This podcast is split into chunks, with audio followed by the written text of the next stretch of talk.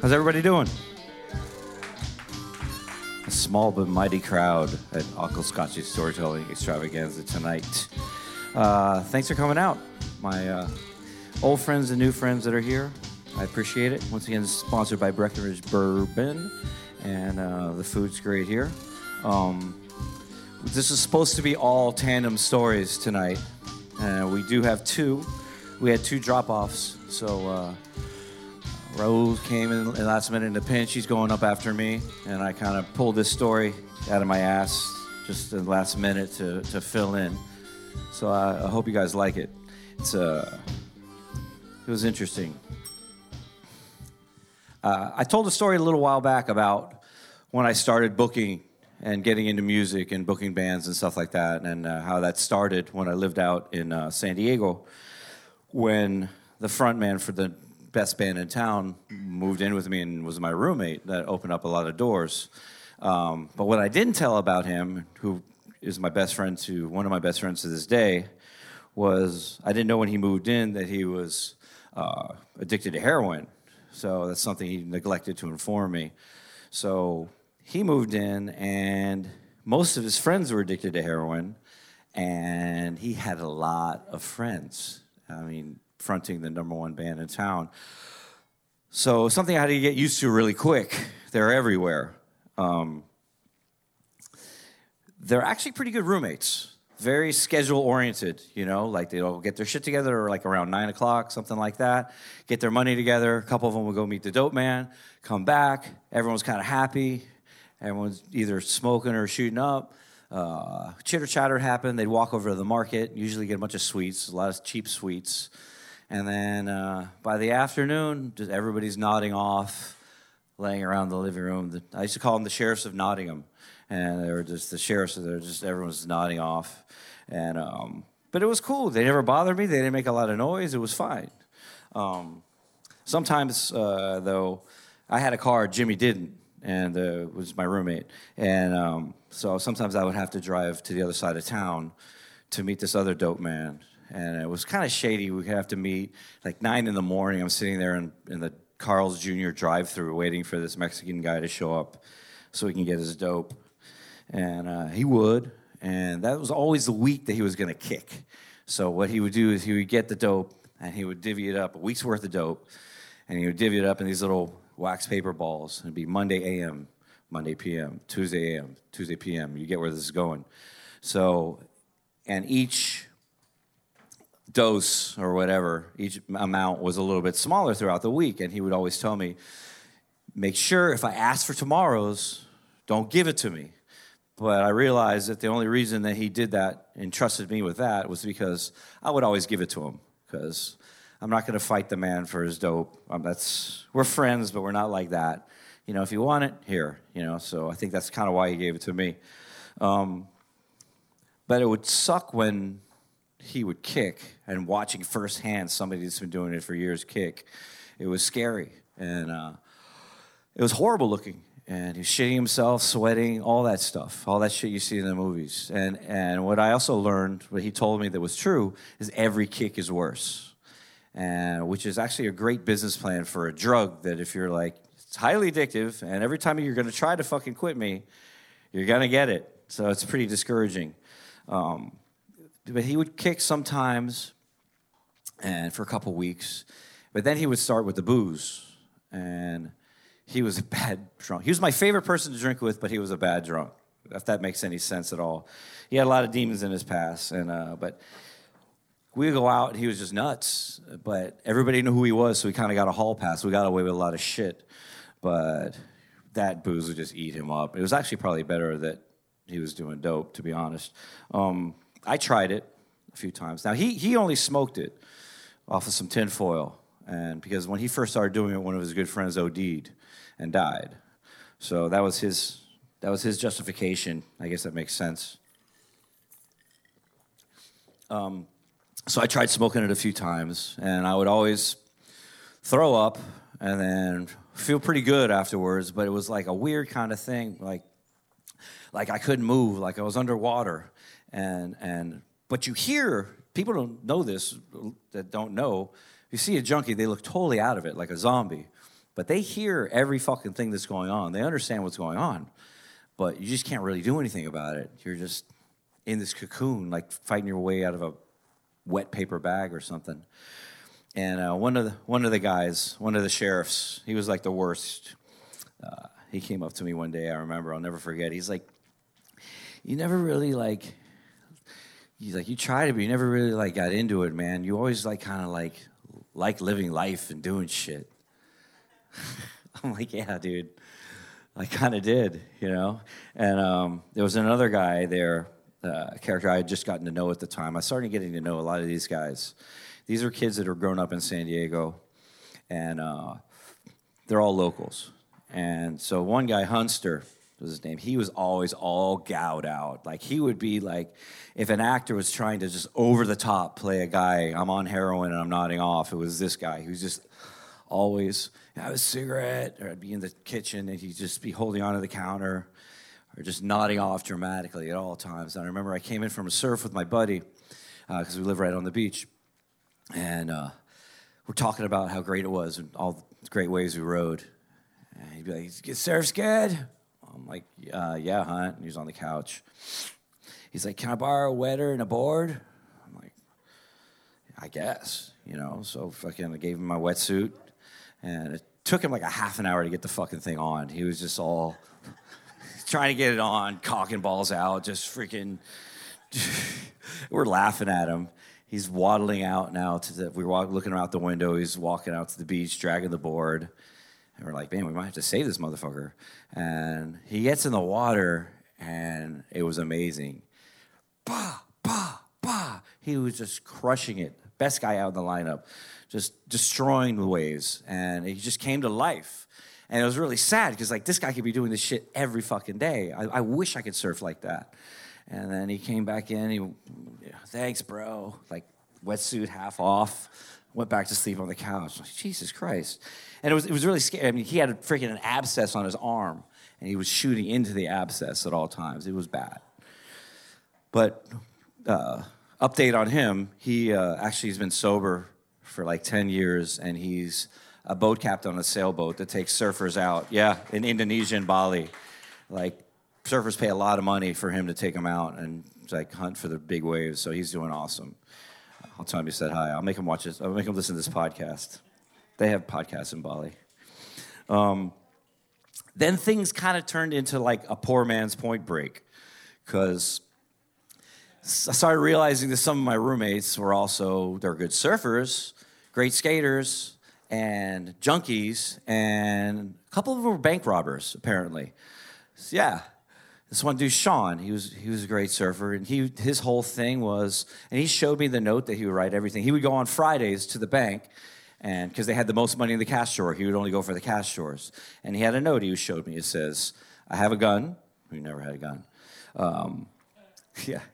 Um, I have a gun. Uh, empty the cash drawer. No dye packs. You have 30 seconds. And by rule, the tellers in California, if, if you say you have a gun and you're robbing them, they just had to give it to you without any making a scene. And what he would do, he would jump on his skateboard, skate a couple blocks away, his car would be there, he'd drive away, none the wiser. So I remember seeing in the paper, the skateboard bandit, and a greeny ass picture of this fucking junkie that lived with me with a baseball hat on. And I'm like, no one's gonna, he looks like half of San Diego, a white boy with a freaking baseball hat on. They're never gonna find this guy. And he would go off to Mexico and just do drugs and, and surf until the fucking money ran out.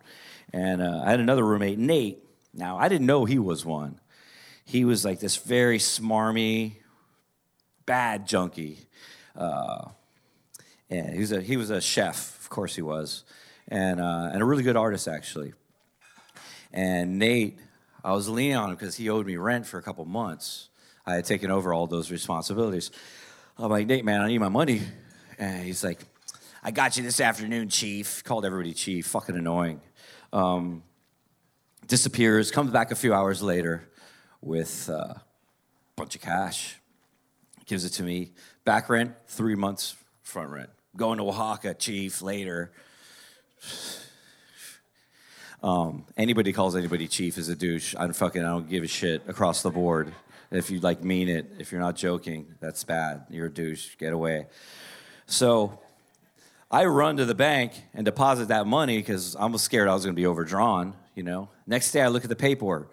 This the paper. Skateboard bandit strikes again. There's fucking Nate. I'm like, what bank? That's my fucking Wells Fargo. He went to my bank. Motherfucker, I deposited that money back in my bank. I clearly didn't get caught. I wanted to kill him. He either like didn't know or didn't care that was my bank. I thought he knew that was my bank, or maybe you should ask me. There's only a couple. Fucking guy. I wanted to kill him. And then, you know, he's gone for three months. What am I going to do? Wait to punch him three months? And I'm like, well, fuck it. You know, junkie's going to junkie. But then I was telling that to Jimmy. And he was like, no, that's bullshit. He, he really had a problem with that whole fact. Whenever his, any of his friends will pull some shit uh, that wasn't honest or he would steal from each other, he's like, don't blame the drug. You know, that's not fucking fair. Like, Jimmy, I would leave with my last dollar while he's strung out a room, and I know he wouldn't take it from me. That's why he's still my best friend to this day. And uh, he would say there's a prejudice on heroin, like looked down on, there's a stigma. I don't know about all that. That's a bit of a stretch. But one thing that Jimmy taught me is uh, character goes a long way. Thank you. We're going to take a quick little scotchy break. Raul's going to come up next, tell, the, tell our next story. Thanks for checking me out, ladies and gentlemen. Thanks for coming to the extravaganza today. I really appreciate it. Um, I really dig the vibe. I, I, dig the crowd, and I appreciate you guys coming up here. It's not easy to come up here and do these things. Raul's going to be telling his first story at this. He's a comic, but telling stories is telling stories. This is a little bit different sometimes. And I appreciate your consideration during the stories. You guys are nice and quiet during my story, and I do really appreciate it. I want to let you guys know. Let's give everybody the same courtesy when they get up as well, because uh, it's not an easy thing, especially when you're talking about some personal shit other than just junkies. that was just I live with junkies. You call that? Um, anybody could do that, right? just watch where you bank. Tell them where you bank. Could be helpful. Ladies and gentlemen, first first time coming up here. Give it up for Mr. Raul Hernandez coming in in a pinch.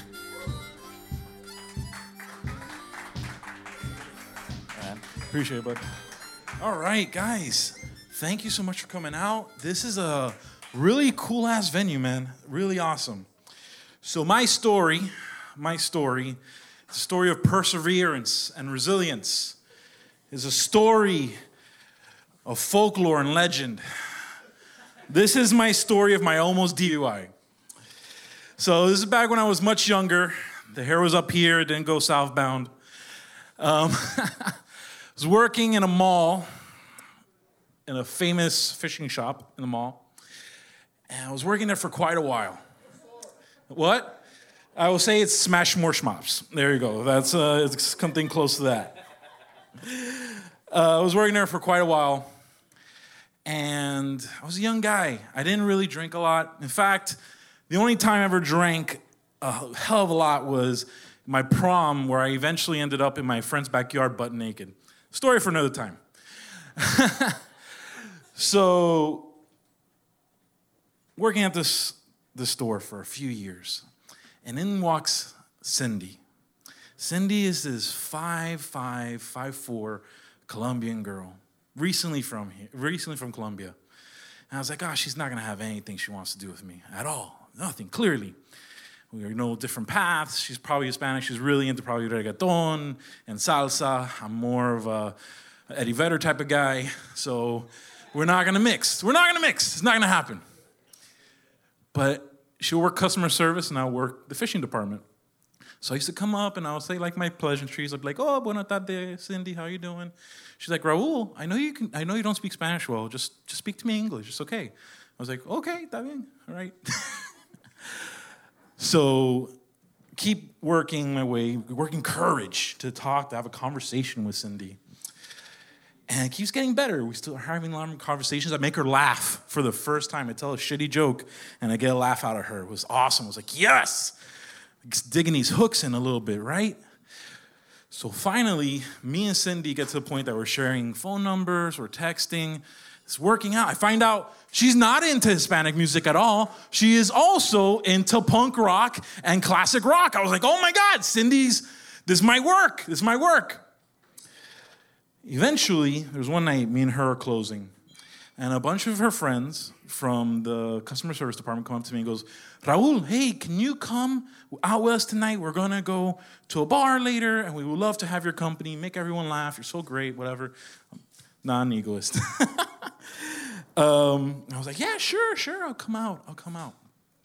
The bar they wanted to go to was Little Hoolies. Little Hoolies is on US 1, South Miami area. It's a bar. It's not, this place is fucking way awesome, though. um, so I get out there, and it's me, five young Hispanic girls, and maybe one other guy. So it's mostly me and a bunch of Hispanic girls, and I'm like dominating the table at this point. I'm making every girl laugh. Oh, do you like it when I tell you this? Oh, my God, I'm laughing. Everyone's laughing. Everyone's having a blasty blast. Um, the bigger part of this story, the more important issue that's going on besides my talking, is it's like a $5 pitcher night of Miller Lites and, and Bud Light. And, you and they're just piling in these pitchers. But this is the problem with smaller, younger ladies. They don't really drink beer on like a high octane level. So I became pretty much the tank for the whole entire table. So each pitcher would come out and be like, "Oh, take care of the pitcher," and I was like, "Peer pressure, yeah!" Ah, just downing each pitcher. I managed to probably drink like five pitchers alone in this bar. And it's also karaoke night. They're all going up doing their own karaoke thing. Cindy goes up and does a rendition of a Nirvana song, which was passable at most, but it was nice. It was nice. She was really getting into the American rock culture, you know? Um, so I'm there. We're chilling out still at this bar. It's getting to like 12, 11 time. She pulls me aside to one corner of the bar, and I have like this moment with her where it's like there's a protective bubble over us. And it's like only I can hear what she's gonna say to me right now. You know? And I'm like, oh, this is this is intense. She's really close to me. And Cindy is wearing jeans, flat, She's, she's totally going, buying it all into the punk rock scene. Flannel, torn up jeans, uh, and boots. And she comes up to me and goes, Raul, I just did this in the mirror in the bathroom. I wanted to show someone what I can do. And I was like, oh, okay, yeah, sure, show me what you can do. And Cindy, with the power of her breasts, pops open the first top three buttons of this shirt. And let me tell you, men the crowd probably, you only really see that in like the beginning of a porno. You never really see that in real life. So to, eh, to conjure up that power, because that's really a power move. Let's be honest here. That is a power move of a woman saying, hey, I'm really into you. Let's get over all this bullshit on the side. And I was just eh, transfixed. Like, how can you not look away? You're like, oh my God, Cindy, no. And she and I thought we were gonna make out at that moment, but no, she kind of like diverted to Ananai, another lady we were hanging out with that night. We continue talking. We continue hanging out. Another picture comes around. I'm I'm pretty gone by now. I remember walking out to her car, and I was gonna take her, walk her to her car, guide her handwise. And she goes, Raul, I had an amazing night tonight. Thank you so much for coming out. I really like hanging out with you a lot and then grabs the back of my skull and starts making out with me furiously on her Ford Fiesta. It was awesome. It was great because like I did the whole because I'm like a taller person. I picked her up and I sat her on the hood of her car. We're making out. It's awesome. It's super hot. Super hot. She's going through my then hair. I was like, yes, yes, this is it. I'm gonna get a girlfriend out of this. And then her phone, and then and then her phone vibrates, and she looks at it and she goes, Oh my God, Greg's calling me. And I'm like, Who's Greg? And she's like, Raul, uh, you know, I really enjoy hanging out with you, but like, Greg is the guy I, I see on the day, you know, but if you want to keep hanging out with me, I would like to keep hanging out with you. And from being experienced to infidel situations before, I'm like, oh, okay, no, we'll talk about it later. so I, we finished making out she goes off to go be with Greg for the night. I'm alone, heartbroken, because now I'm. A, she was potentially making me the backdoor man of her life, and I like I was not feeling that. I was very home strong. I was very like, oh, I really need a girlfriend to like destroy my life right now, please. Um, but no. So she went her way. I went my way. So I'm going down US one balls drunk. By the way, I've been spilling beer on myself the whole night because I'm jumping in and out of the karaoke's. I'm taking random pictures at this bar. So I'm covered in everything. So, this is a, a advisory warning to anyone who lives in the Miami area. When you turn from US 1 onto Sunset, it is immediately a 15 mile an hour limit, speed limit. Immediately. I didn't think about this. I am like blasting Linkin Park in the end. It doesn't even matter because I'm just now like diving deeper into this sadness. I'm like a dolphin in depression. I'm like, ah, ah, ah, just diving in and out. Hating it. so I'm I don't care. I take like I'm like I think I popped a wheelie making the turn going 45 flying by. I pass right when you make that turn, South Miami Hospital comes up, pass off, I'm flying. And then the, the moment I understand of alcoholic clarity, I immediately see on the median, first the speed limit sign, 30 miles an hour, because it does pick up to like a 30 mile an hour zone, and the South Miami police cruiser right behind it. And I'm flying by it. And within seconds, my mind is like, this guy saw me go 50 for sure, at least 50. And uh, I'm probably drunk and swerving. And uh, this is the end of my life. This is the end of all my scholastic career. Graduate schools don't take you if you have a DUI. Any high functioning job, if you want a six figure job, you're fucked. You're like, you are done. And I was just like, oh my God. So I did the only thing a Boy Scout would do at that point. I pulled myself over. I pulled myself over to the side. The cop car almost out of shock because the way he made the turn was like so like really motherfucker? Like just he turns so slowly turns on his lights does like five seconds and comes behind me. Lights are on. And maybe i had a ruby and Stella as well at night. No no worries really um, so I am like, he's pulling, he he pulls up behind me. I remember my glove compartment always keep like a really low quality per, uh, cologne just to spray on myself. Just like before, like, hey, I might have a hot date tonight, you know, just like preparedness. Raul's a prepared guy. So I remember I like I sneaky like opened my glove compartment to spray myself down. I sprayed into my mouth because I just like I don't want the stench of alcohol on me right now. So officer comes by, knocks on the window, uh, license registration, please. I go and get my license first, and then I like fumbly like obnoxiously fumbly open up my glove compartment. Batteries are batteries I didn't even knew I had in my glove compartment are falling out. Like the owner's manual that I've never seen before fell out at the same time. Like it is bad. It is bad. And I, fi- I finagle to get my my um, registration. And like, here you go, sir. I'm making sure to keep my eyes like either pointing at my steering wheel or looking down. And I give him, here you go, sir. And he walks away. He's like, okay, just stay here. So thankfully, he's walking away now. And I'm like, I'm fucked. I'm fucked. I'm punching the steering wheel. I'm, i should have like set off the airbag already.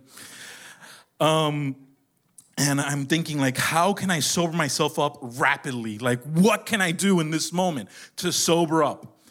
And I noticed the glove compartment open, and I was like, wood sucks up water. Wood sucks up liquids the napkins. I'll eat the napkins. And I just start like hand over fist eating old greasy Wendy's napkins and McDonald's napkins. Like, have it your way. Like, just going insane on napkins. And he's there, he's taking quite a while already with my license registration. And I'm like, he knows. He knows. He's probably found my parents' phone numbers on the, the computer. He's calling them, tell them how bad of a son I am right now, and he's gonna arrest me immediately. Like, that's what I'm thinking in this moment. So, officer comes back to the window. I didn't get a good look at this gentleman the first time. Now, when I get to see, because I'm riddled with shame and guilt, and I'm clearly thinking I'm gonna be arrested. I look at him, and he is the classic mustache, dad bod, Cuban cop. And he looks at me, hands me a license and registration, and goes, Sir, I want you to know, in my over 15 years of service to this great county of ours, I have never in my life seen someone pull themselves over. Drive safe and have a good night. And I take my license registration and like immediately like, thank you, thank you so much. Have a good night. Driving I turn off the radio. I'm like, Linkin Park's done for a night, Chester, and I'm just like driving straight home uh, to to West Kendall. I get home, I park the car, and I'm like reevaluating everything that happened in that moment. Like Cindy tried to cheat on her ex, I mean her, her boyfriend with me. Uh, like the drunk situation, I, I, clearly escaped being detained. Like it's crazy. Like my night has gone insane. So I parked the car, I'm about to get out and go into my house. All of a sudden, speeding around the corner is my younger brother coming back from his night at the town. And I, he gets out of the car. I'm lock eyes with him, like, Alex, you won't believe the story I'm about to tell you. And he goes, all over the driveway. And I was like, it's okay, bro. Go inside, clean up. I clean up the driveway and try to like consummate my crazy night as being a good brother. That's my time, guys. Thank you so much. Peace. Jennifer Hernandez, ladies and gentlemen, who almost was a bad person but got lucky randomly. I like the Jakar mouthwash uh, trick. That was good. I live right by that. Uh, I live across the street from South Miami Hospital, and yeah, it turns 15 miles an hour out of nowhere. You know why? Because the police station's there, and they're lazy as fuck, and they just want to walk out and give somebody a ticket. So you got really lucky, especially in South Miami, ladies and gentlemen. Give it up for one more time for Raul. Thank you, ladies and gentlemen. The tandem part of our night is going to start next, ladies and gentlemen, with uh, Ivan and Sam, and uh, I'm looking forward to it. This kind of happened by accident a while ago. A couple people uh, came up to tell a story, and uh, and there was two of them, and they knew each other really well, and they played off each other really well. And I thought it was a cool thing. I'm going to start doing some some theme nights, and uh, this is the first one. I'm sorry, half of it kind of fell off, but that's fine. I'm looking forward to the next two tandem acts, ladies and gentlemen. So we need some tandem action now in Uncle Scotch's storytelling extravaganza. I've known these guys for a while, um, back even when I remember when I started booking boogies and Ivan hated me because I had no cover bands was allowed to play. You fucking so mad at me. You used to play there all the time. You're like, who the fuck is this guy? fucking hated me. I'd walk in there, you'd be all with corner three sitting there with the guys. That fucking guy. It wasn't personal, you know that, man. This is true, and it's about you. Ladies and gentlemen, give it up for Ivan Palma and Mr. Sam Savage. Double teaming you. No extra charge. No extra charge. What's up, everybody? Okay. Hello, Uh, hello. All right, we got two yeah, get up on there. Nice. yeah. Okay, so uh, that's a little story. This is just a story about me and Ivan hanging, and this is a great one for me to tell. Makes me sound like a real lush, but Hold uh, on, hold on, hold on, hold on, hold on. okay, I just, yeah, go I ahead. just gotta say one quick thing. We really didn't plan these outfits, All right. but when we got here, I said, "Holy shit, we're both wearing Fat Boy gray shirts and Fat Boy jeans, some fucking sneakers. God damn! All right, we all right. look good, man. All right, but that was that was just a disclaimer. Hey, all right? like I said at a show one time, I'm not Aquaman, but you have a good time. That's what it is, all right?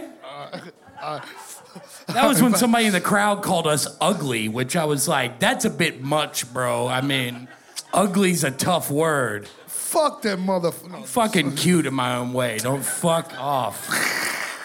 Lots of whatever. Anyway, let's Fuck not 'em. get sidetracked. Okay, so me and Ivan, we play music together. He's a drummer. I'm a trombone player. We got a band called House Savage. Shout out. That's our little band. And this is my musical brother. We're, we're working it out. You know what I'm saying? I'm Coltrane, he's Elvin Jones. I'm Lennon, he's McCartney, except, you know, us. So, you know, that's what we're doing. That's where the story goes. So basically, you know, we're gonna try to make a, a you know, a regular story. Okay. So, um, so like me, you know, Ivan's married now to the lovely Azalea over there. And Beautiful like wife. And so, you know, he's married. I, I love this guy's life. This guy's killing it. And we still have a band. We still hang out. We still drink drinks. It's all good. But before this motherfuckers are married, it was a little less respectable. That's all I'm saying. Like, we're out there on the Miami scene, like hitting it, hitting the music, going out there playing. Me and our friends getting a little twisted, going back to his house, getting more twisted. Okay? It was all in the work. I mean, you know, we go back to his house, we're listening to, you know, Snoop Dogg, Bada Bele, friggin' Chucho Valdés, Stevie Wonder, the police, but getting twisted. Okay? So, this is one of the nights, you know, we're, we're back there, and like, if I recount, you know, we going just. through all the shit that we used to listen to in my mind. I said, man, we listen to a lot more shit than like a lot. Yeah, we're, we're genre explorers. Yeah, no doubt. But okay, so um, we're back there, and I think what's on the menu, you know, a lot of joints and stuff. Whatever we're drinking at the bar, the Doers is always on tap at Al- Al- Ivan's house, which man, that stuff is headache medicine. But you know, For you. when it's going when it's going down, I'm doing it. Not for me. So we got the doers, and then and then like we're listening to whatever we were. The night isn't the point of the story. So so like as a nightcap, and this is not even like I I love edibles. Edibles are a great thing. You take an edible in the afternoon, and then like two hours later, you're like, now my brain is about to be a thing. But you don't like at the end of the night just just cram a big brownie that has like an amount of weed that's gonna go off in your body like a freaking Chernobyl, you Right, know. So it was like about about three in the morning. We were ready to go to sleep. I'm like, bro, you want a brownie? yeah. Hell yeah, big. I mean, did I want it because of the weed or the brownie? Who knows? It's, it's, it's a double, double. Let's go. Real, real strong brownie. He put some whipped cream on that motherfucker, and he was like, "Hell yeah, you got some ice cream?" It was like a 600 milligram brownie. Like, come on. It was, it was potent, dude. It was potent. It was So potent. just another night. It's all good. And like, to my respect, I'm not a blackout guy. I don't black out. I remember all this shit, which has its own horror in its own way. But like, like just I, I won't go on a tangent, but like when I was in the ninth grade, me and my buddy, we've got beer for like the third time, 14 years old. I woke up in the middle of the night and had peed in his camper. And I'm so delusional, like just this year, because of Corona, I just apologized for that. I did not believe I did it. I was just like, you know what, man, that was that was a blackout. I peed in your camper. That's nasty. Tell your dad, like, I'm apologizing now. I really didn't believe it. So this is like a good story because I got woken up in the blackout. And whoa, that was rough. You don't want to restart that computer during the workday, boy. That was oh. Okay, so okay, so let's skip. Okay, eat a brownie. Fucking went off to La La Land. Went to sleep, passed out.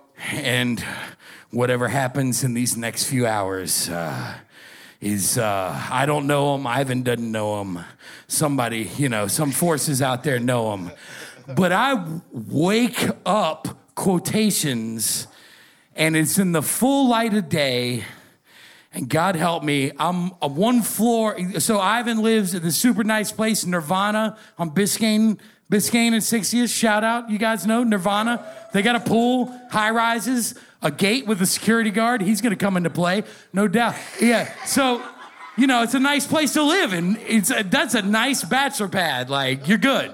Everything was set up to be good. So, so I come online and I'm like at at the person who I think I guess I I don't know. I wandered, did a wander. I wandered off, and uh, it's like God help me. It's like probably 8.39 in the morning. Full Miami sun, just like people are doing Monday. Like, and and I'm here and I'm trying to unlock someone's door on the floor below Ivan's. I do not remember. I don't know if I took the lift down or the stairs. That will never be known. I mean, we got to get the the footage for that. But um, so I, I don't know what's happening. And like, I'm just trying to unlock somebody's door. And, you know, I mean, stand our ground. I'm lucky I didn't get blown away. Like, I mean, that could have been bad.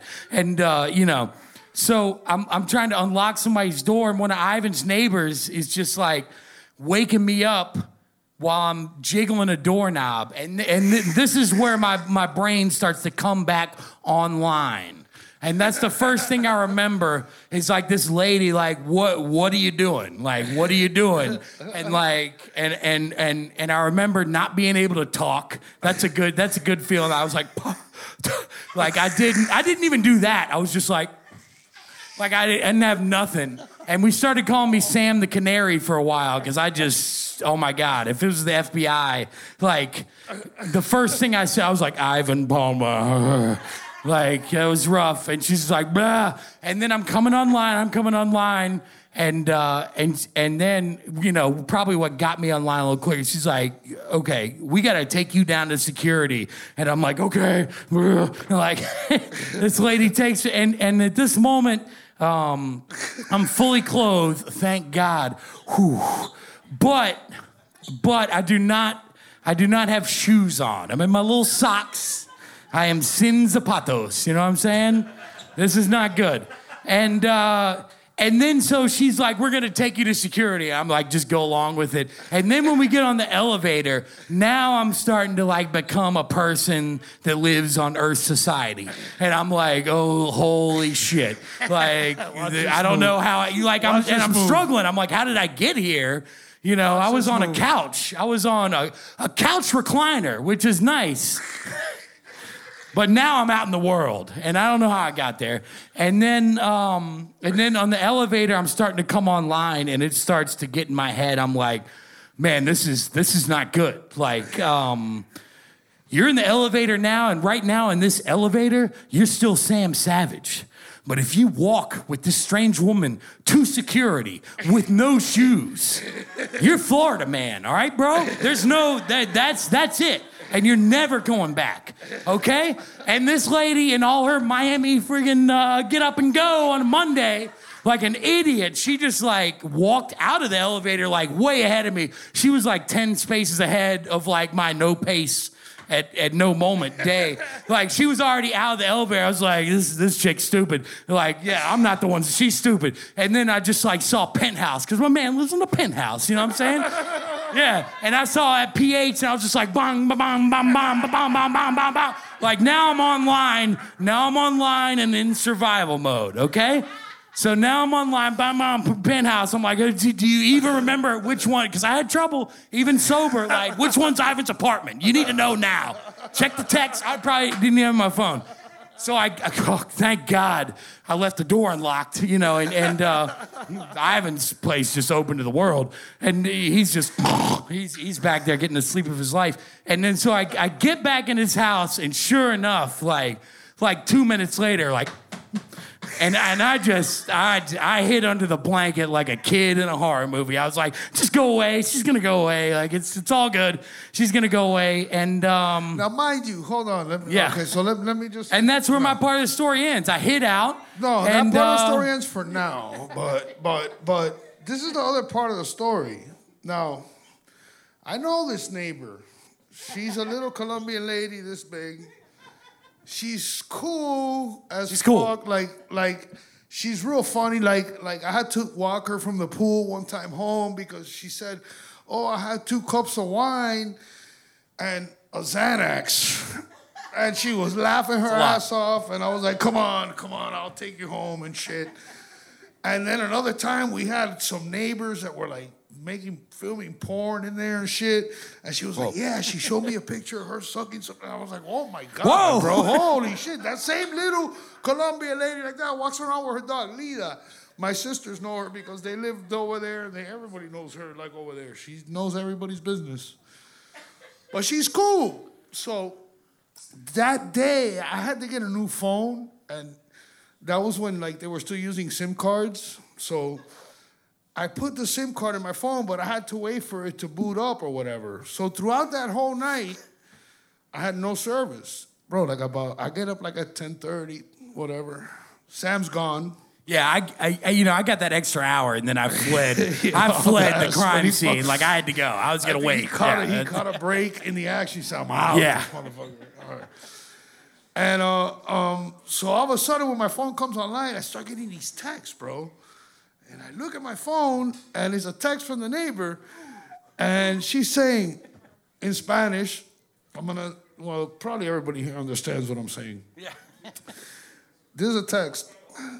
Oye, Iván, hubo un gordo sin zapatos aquí tocándome en la puerta y dice que es amigo tuyo y después se desapareció y no sé lo que está. Llámame cuando tenga un chance. Ok, bye, chama. That was the first one. Iván, llámame cuando right? tenga un chance. This is Iván, llámame urgente, que hay un gordo sin zapatos dando vueltas por el apartamento que dice que es, a- que es amigo tuyo. I was like, holy boy. shit, what the fuck happened? I, before I call her, I call Sam. You knew? Sam's not answering the phone. He's imagine. But after that whole shit, he had to take a I was Uber never home. afraid of Ivan on that. I was happy to tell him. And then when he told me the story, dude, then I called her back. And I said, no, man, that was my boy. And I told her, and she started laughing. I said, man, I gave him a wheat brownie like at three in the morning, and she's laughing her ass off, and everything was cool. And then, because of that moment, Sam wrote a song called Sin Zapatos, which is, uh, a, you know, Afrobeat, a little bit hits. crazy, but, you know, it kind of sums up the night. Tomorrow, well, I don't know if we should advertise one, whatever. We're playing another local bar tomorrow Yeah, night. It's all yeah, good. yeah, well, you we got say the that we got the 'cause- face to face information. It's all But good. tomorrow, Birdman's Climb Bake is having a jam session here. Um, no, we, bro, we can't. We really, we can't, dude. We don't have the proper instrumentation to do. Nah, nah, it's just a story. We're not gonna do it. We're not gonna. Oh, anyway, and then um, I told her a couple months later that Sam wrote a song and she was laughing about it again and everything, and that was the Zapato story. So, you have anything? You have anything you'd like to add? Man, not to be crass, but it's a real. Uh, yeah, I got a, I got a couple things like. All right, it. Okay, you know, I, it, ugh, I still wake up in the middle of the night. This is this is the night, you know, you're trying to fall asleep late at night, and you're like, hey, let's think about this. Your brain's like, and I just think like, what if I just like walked over the balcony and just like woke up that way, like boom, boom, and then I scare myself in the middle of the night, and then the thing I'm most grateful for is just you know, sin zapatos that was happening, but you know. I was out of the house on a weed brownie, on a reed brownie, you know, uh, in One- a in a one- God Davida carpet ride, and I'm just glad my ding dong wasn't out downstairs. because you know that I was looking for the bathroom.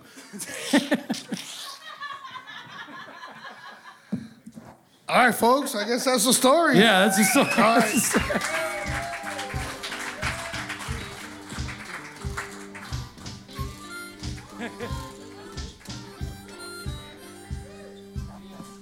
So that was awesome. Give it up to those guys.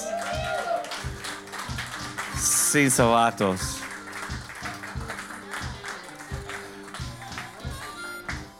Hey, you guys got another one for another week?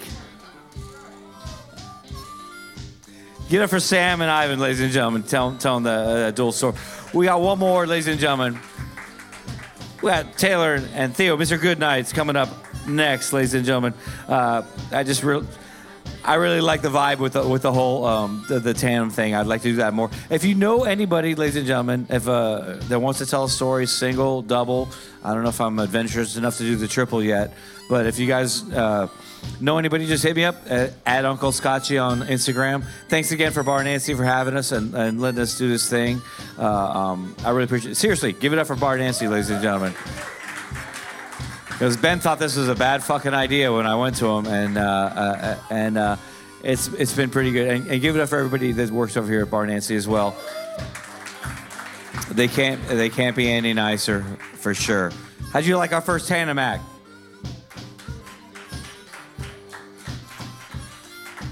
That was like a golf clap, like a three foot putt. Yeah, how'd you like our first act? There we go.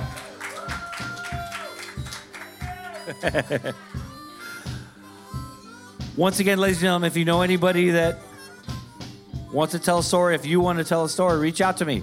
Uncle Scotchy on IG, ladies and gentlemen. It up again for Bar Nancy for having us here tonight. Uh, this has been really cool. Check out the podcast. Go to unclescotchy.com. Uh, you can listen to a lot of stories way back and get warmed up and it'll kind of inspire you to tell your own story. It's not easy to tell a story about yourself. These stories have to be true and they have to be about you. And now they have to be about two. So, ladies and gentlemen, Theo, Mr. Goodnight, and Taylor Davis, come on up here. Give it up for them with a prop. I got a feeling it's going to be good. Make some noise for yourself. And make some noise for Mr. Eric Garcia putting on this great event for so long. I remember when when Eric started this event, I messaged him like right away, and I was like, I want to do something. So, uh, my name's Taylor James Davis. Hold on a second. There we go. This is my good brother, Mr. Theo Samuels. Make some noise for him, please. Oh yeah. I, I think he said make some noise for yourself, and it was very low. So you better make some noise for yourself. God damn it. Make sure you tip your bartenders as well. Uh, make sure. Make sure. No, no, no. Keep the keep the light on, cause if you turn that light off, you can't see me. Uh, I was just making sure. That's why I kept covering and making sure y'all can. I'm like, oh, can I? I'm trying to make sure y'all can see me. That's the uh, that's the that's the thing. But We're here basically. Do you know why we're here?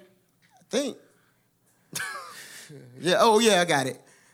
So give it up to the per- the, pe- the two guys that, were- that told the story about being. That was dr- great, yeah. Yeah, about being drunk. There will be uh, and there will be no napkin eating in this story as well. That was pretty insane. I was in the bathroom walking out when I heard that. That's I've been drunk multiple times. I mean that that's a lie. A lot of times, and uh, never heard of someone eating napkins to soak up the alcohol. That was fantastic. So Yeah, I I don't remember when I didn't drink. Uh, I think that's the that's that's the issue. Uh, but we're gonna have a good night tonight, and y'all been beautiful this whole time. And uh, like I said, you got to make sure you give it to yourself.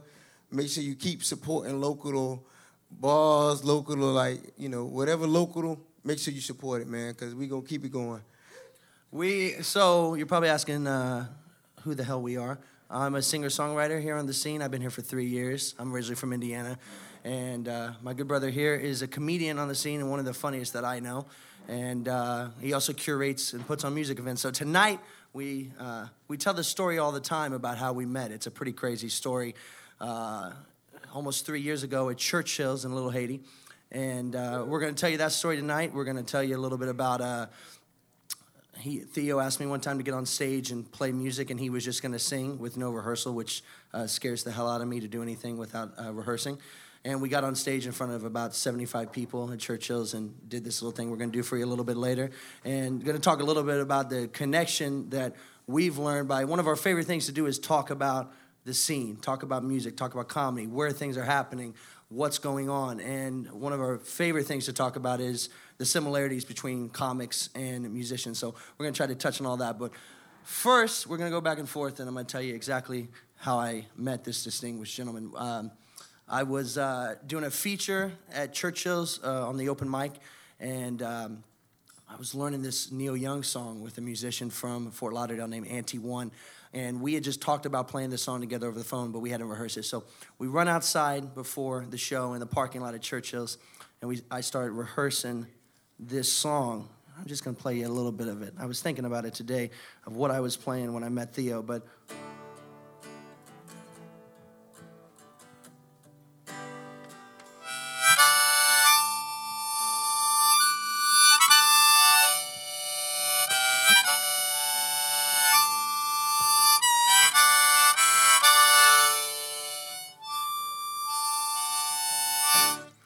was doing that out in the parking lot, and we go to go inside. They tell us it's time to go, so we go inside, And as I'm walking up to the main door at Churchill's, me and this guy run into each other. We didn't know each other. Run into each other at the door. And I say, Oh, go ahead. And he says, Yeah, you know how people just like, you know, everybody got two different stories. So his story was like that.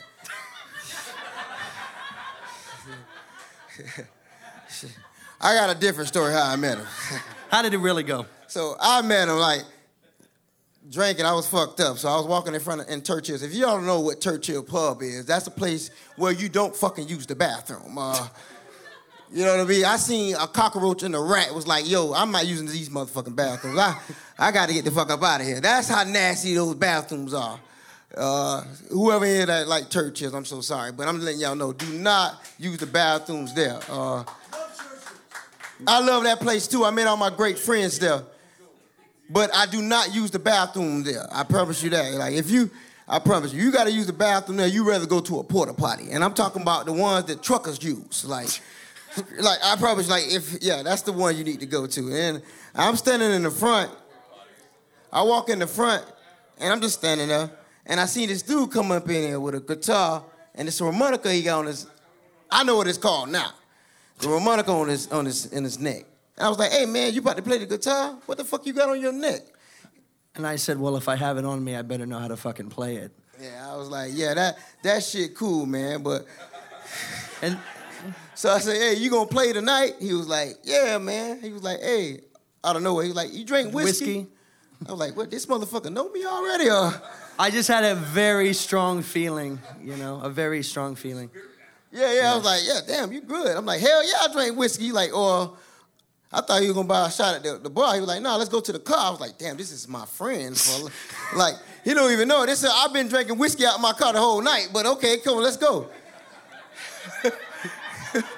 let's let's do this goddamn travel adventure to your car. Let's go. Now, keep in mind, we're outside of Churchill's in the parking lot with the trunk popped. So it doesn't look like what it really is. It looks like I'm making a, some sort of big cocaine deal. And um, that's it. That's it. And uh, we're drinking Black Velvet, cheap whiskey out of the back of my car. And uh, we basically been drinking whiskey together ever since that. And uh, so we go inside, I perform, we get off stage, and he goes up and performs. And he had told me that he was a comic. He wasn't talking very much at the time. He just kind of mumbles like he still does sometimes. I said, "What? What the fuck did? What, what did you say?" And he says, "I'm a comic. I do comedy." So he goes on stage, and for seven or eight minutes. Now, keep in mind, I always say that mu- music, you have a distraction. You know, you're not really playing. You're playing with silence, but you have strong tools to do that with. When you're a comic, it literally is playing with silence, and the only tools that you have is whatever you're gonna say. So it's very hard. I ran Churchill's open mic before they closed down for three years, and have seen thousands of comedians. And it's very difficult. It's very difficult you know? And so i give the guys a lot of credit. So theo goes up there and proceeds to own this stage for seven or eight minutes. Now most open mics will cut you at seven minutes no matter what. I always if the comedian is rolling i just let him keep rolling you know and with the crowd's into it nothing's worse than cutting a guy when he really has the crowd in the palm of his hands and that night i saw him for the first time he really had the crowd in his hands. But the thing I remember the most is that he got on stage, did his, you know, his bits, and at the end, he closed with this joke about a cat. And a good bit, a good comedy bit, for no reason whatsoever, will stick in your head for way longer than you'd like it to.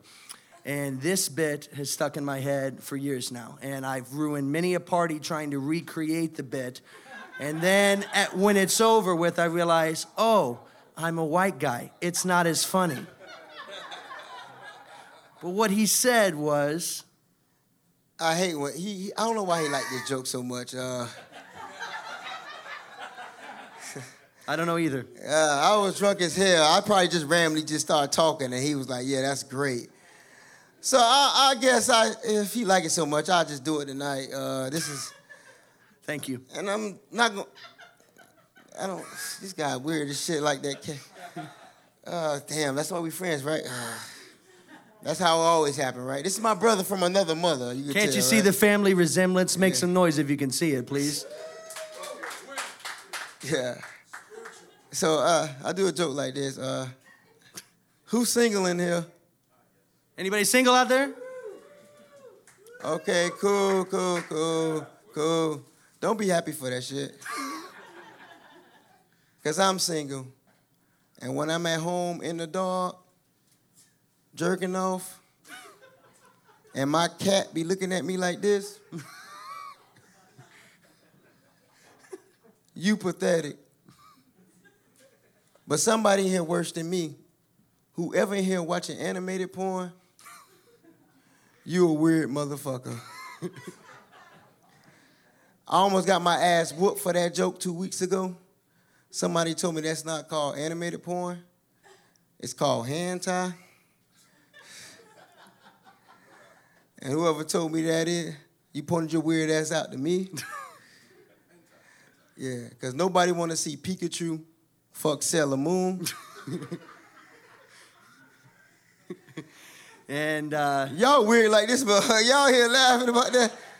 I and thought- I, I've been laughing at uh, his uh, crazy, crazy jokes ever since because of that cat joke. Because, uh, yeah, It makes sense. Now I'm just saying it's lunchtime. I just seen it here.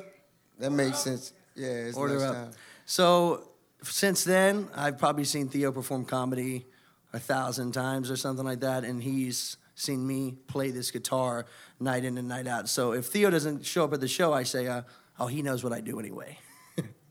but um, so we we become friends, we become close, we start hanging out more, talking about music and comedy, and. um he I show up at open mic one night uh, to play. This was before I hosted, and he says uh, he's he says to me, "Hey, uh, I want you to get up and play the guitar, and I'm going to sing." I'm like, "What are you going to sing? What are you going to play?" And he says, uh, "Oh, I got this song. I got this song about a cat." So everything keeps going back to a cat, it seems. So I, I just was like, okay. So I got up and just played these three chords. And he did this. Okay. This ain't shit about a cat. I don't know where your story went, but I thought it was a Pussycat song. That's not what it's. It's, it's, it's in a new rendition. Something now. about a cat, but it's not about a cat. Well, yeah, I guess right. I'll move closer so you can hear this. This song called Hot. Hot, wet, pussycat. Hot, wet, pussycat. I never seen a cat that's looked like a pussy. Hot, wet, pussycat. I was walking down the street today.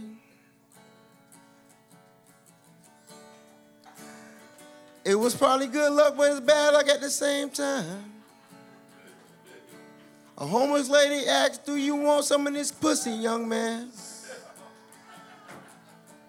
The bad part about it took me a long time to say no. Hot, wet, pussy cat. Oh, oh, yo, oh, shit, I got, oh, shit, okay. We're gonna do, oh, oh, oh, okay. Hot, wet, pussy cat. oh, okay, this is, this is fun. okay, one more, one more, one more verse? All right, all right, one more verse. Okay. Oh, oh, oh, it's your favorite shit now. Okay. Make sure y'all download this shit on um, all platforms. Hot, wet, pussycat. I never seen a cat that was a pussy. the first time I seen a pussy, it was in high school and I was by the dugout.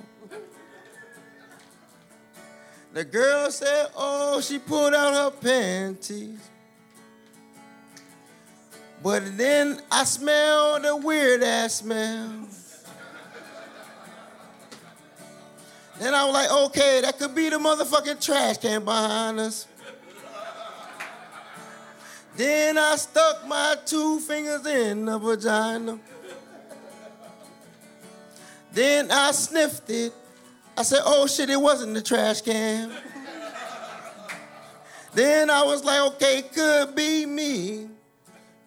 So I stuck my two fingers in her nose so she could smell it. She told me, oh my God, don't ever do that shit again. Cause my stomach hurt. I said, oh my fucking God, this was your vagina.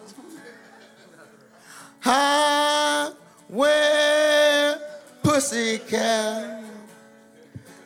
Hi, where pussy cat. All right, that's it. Theo Samuels, everybody. An instant classic. Now, this might surprise you.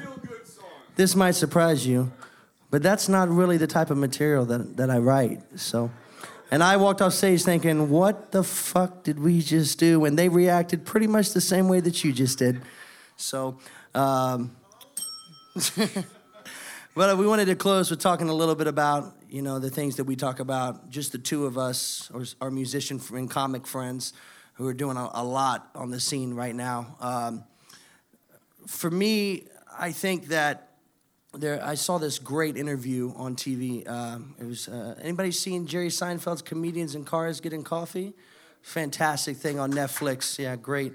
And um, he interviewed Seth Rogen, and he, and he says there's some connection between music, musicians, and comedians that we've never been able to f- figure out exactly what it is. So I started posing that question myself, and me and him have talked about it a lot. And uh, I think that the comics have been so. When I first started at open mic at Churchill's, a bunch of writers left. There was a bunch of like writers and poets there. They all left for some reason. And it was thanks to this guy and uh, our friend John Everyman. John and Theo told all the comedians to come. Don't go to the open uh, comedy open mics. Come, come here. You know, you can have time here and you can grow and, and do your stuff here. And anyone that's been at Churchill's knows that really anything goes. You know, uh, if I can't say fuck someplace I go, I automatically feel uncomfortable. So Churchill's is really the extremity of that. So all these comics started to come in droves and droves because of Theo and and John, and not only that, but John has this great podcast, the Everyman Podcast Show, and Theo encouraged him to put me on the podcast when I first moved here, and encouraged John to put on other musicians. And nobody sees more live sh- music shows than this guy. Uh, every night of the week, he's o- out somewhere seeing live music and telling us about somebody he saw that was great, you know. And he puts on these great shows at the Fish House, and I started to see the similarity in what the comics do and what the musicians do. Is first of all the love for it, the ability to get knocked down, knocked down, knocked down, and still keep coming back relentlessly. That's something that we both shared. You have any thoughts on that? Y'all make sure y'all tip y'all bartenders. nah, nah, but I understand what exactly what he's saying. Um, yeah, it, uh, anytime you do any type of art, it's gonna be hard. Um, I, I just encourage everybody to keep doing what they love doing, man. And, uh, make sure you tip your bartenders. make sure, hey, and, and, and, and, these weird ass times, make sure like you support local artists and make sure you support your friends and your family members, man, because they need y'all help, man, because you never know what they're really going through. Um, like, and what he, I'm just gonna piggyback on what he's saying, like music or art, whatever you do being creative, man. I just want y'all to support anybody that you know being creative because you don't know what they're going through, and, and any support help. And I feel like, and, and like you said, music and, and, and comedy just is it's the same thing, man. We always we just want to be heard. We just like a person that stand out in front of the corner store. He just out there shooting his dreams and shit. He just want to be heard. Uh, you ever been to an AA meeting? Everybody just want to. I, I, I think, I can tell you where to go. yeah, cause yeah, this remind me of that. So it's like, you know, everybody want to be heard, and, and you know, and just you know, everybody needs support. Everybody in this world needs support, and I think we just need to be bigger fans to the person that you don't know what they're going through. Everybody going through something. I just think that you should just support that, you know, because everybody got to go through something. And I think the uh, the last thing that uh, we'll leave you guys with is what he said. You know, the reason that I got here to play music and be on stages and know people that are are just great musicians, great artists, great comics, is because of people like this guy. You know, they. It's one thing to see somebody that performs and say, "I enjoyed that." It's another thing to tell people about it. And this guy single handedly was one of the big impacting uh, things about uh, me getting more shows and people come out to the shows. And uh, I think that the, the community, as long as the community supports it's the community, uh, we can we can all keep going. So I guess the biggest thing that I wanted to leave you with, the main, main reason that we came was to, uh, like you said, you know, support uh, the local stuff that is going on. Like you know, uh, I know that if I have a show, this guy is going to be there, and the same goes. And we've created a great group doing that. Um, so support your friends, and like you said, support localism. Thank you for letting us hang out with you. Um, we are doing a show at the Anderson this Saturday. Theo's going to be hosting. I'm going to be playing with my band. It's an all day show. It's called the Good Vibes Market. It starts at 1 o'clock and goes till 9. So come and hang out. It's free to get in. There's going to be like 25, 30 vendors, four or five bands. Uh, so come out. It's a good time. Everybody's welcome. And uh, one more time, make some noise for Eric Garcia, Uncle Scotchy, putting this on. And one more time, make some noise for yourself. God bless you. Take care of yourself. And make sure you remember, love is free. Sure. We can pay for it too. ladies and gentlemen, give it up for Theo and Taylor, ladies and gentlemen. Give it for Theo and Taylor one more time, ladies and gentlemen. Break it down, talking about their friendship, and then open up to you guys. People, this this whole thing has been a trans. Uh, I was going to try to say transformative, but I can't see. But